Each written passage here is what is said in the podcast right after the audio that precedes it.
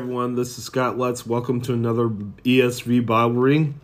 Today we are in um, Genesis 26, 38, 26, 8 through 38. And then we'll go to Matthew 9, 14 through 17. Let's go ahead and read the scripture.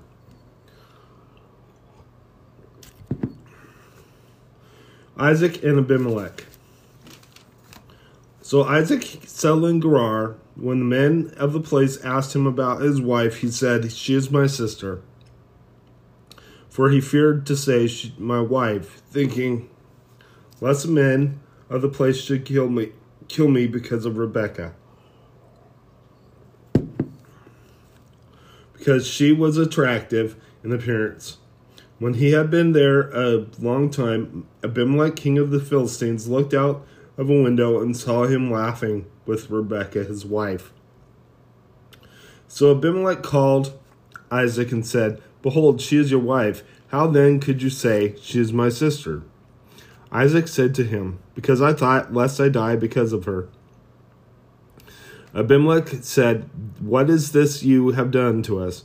One of the people might have easily have lain with your wife, and you would have brought guilt upon us. So Abimelech wanted, wanted all the people saying, warned. So Abimelech warned all the people saying, "Whoever touches this man or his wife should shall surely be put to death." And Isaac showed, sowed in that land and reaped in the same year a hundredfold. The Lord blessed him, and the man became rich and gained more and more until he became very wealthy. He had possessions of flocks and herds and many servants, so that the Philistines envied him. Now the Philistines had stopped and filled with earth all the wells that has that his father's servants had dug in the days of Abraham his father.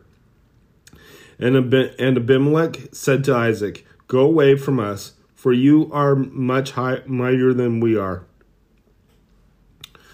So Isaac departed from there and encamped in the valley of Gerar and settled there. And Isaac dug again the wells of water that had been dug in the days of Abraham his father, which the Philistines had stopped up stopped after the death of Abraham. And he gave them the names that his father had given them. But when Isaac's servants dug in the valley and found there a well of spring water, the herdsmen of Gerar quarreled with Isaac's herdsmen, saying, The water is ours. So he called the name of that of the well Esek, because they contended with him. Then they dug another well, and they quarreled over that also. So he called its name Sitnah. And he moved from there and, moved and dug another well, and they did not quarrel over it. So he called it called its name Rehoboth, saying, for the for now the Lord has made room for us, and we shall be fruitful in the land. From there he went up to Beersheba, and the Lord appeared to him the, the same night and said, I am the God of Abraham your father. Fear not, for I am with you, and will bless you and multiply your offspring for my servant Abraham's sake. So he built an altar there and called upon the name of the Lord and pitched his tent there. And there Isaac's servants dug a well. When Abimelech went to him from Gerar with Ahuzzath his adviser and Phicol the commander of his army, Isaac said to him to them, Why have you come to me, saying that you, you hate me and have sent me away from, from you?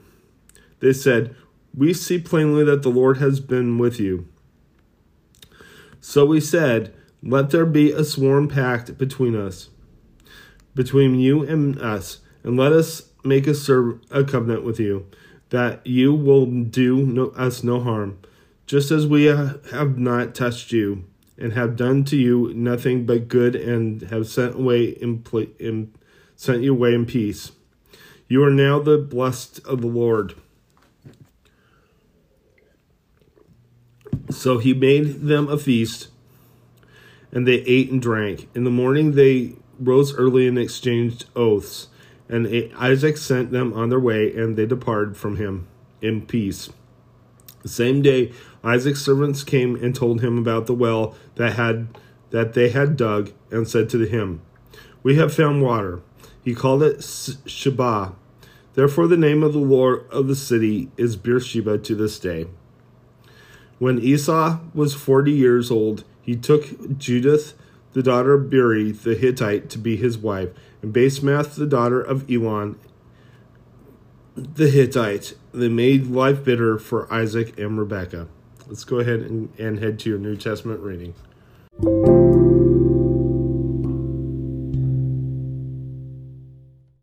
All right, so now we're in uh, Matthew 9, 14 through 17. Let's go ahead and read the scripture. A question about fasting. Then the disciples of John came to him and saying, Why do we and the Pharisees fast, but you and your disciples do not fast? And Jesus said to them, Can the wedding guests mourn as long as the bridegroom is with them? The days will come when the bridegroom is taken away from them, and then they will they will fast. No one puts a piece of unshrunk cloth on an old garment, for the patch tears away from the garment, and a worse tear is made. Neither is is new wine put into old wineskins. It is the skins burst, and if if it is the skins burst, and the wine is spilled, and the skins are destroyed. But new wine is put into fresh wineskins, and so both are preserved. Let's go ahead and close in prayer. Lord God, I just praise you. I ask that you be with us, and I ask that you watch over us, I pray. Keep us from the enemy and his plans. In Jesus' name, amen. God bless you. Have a great day.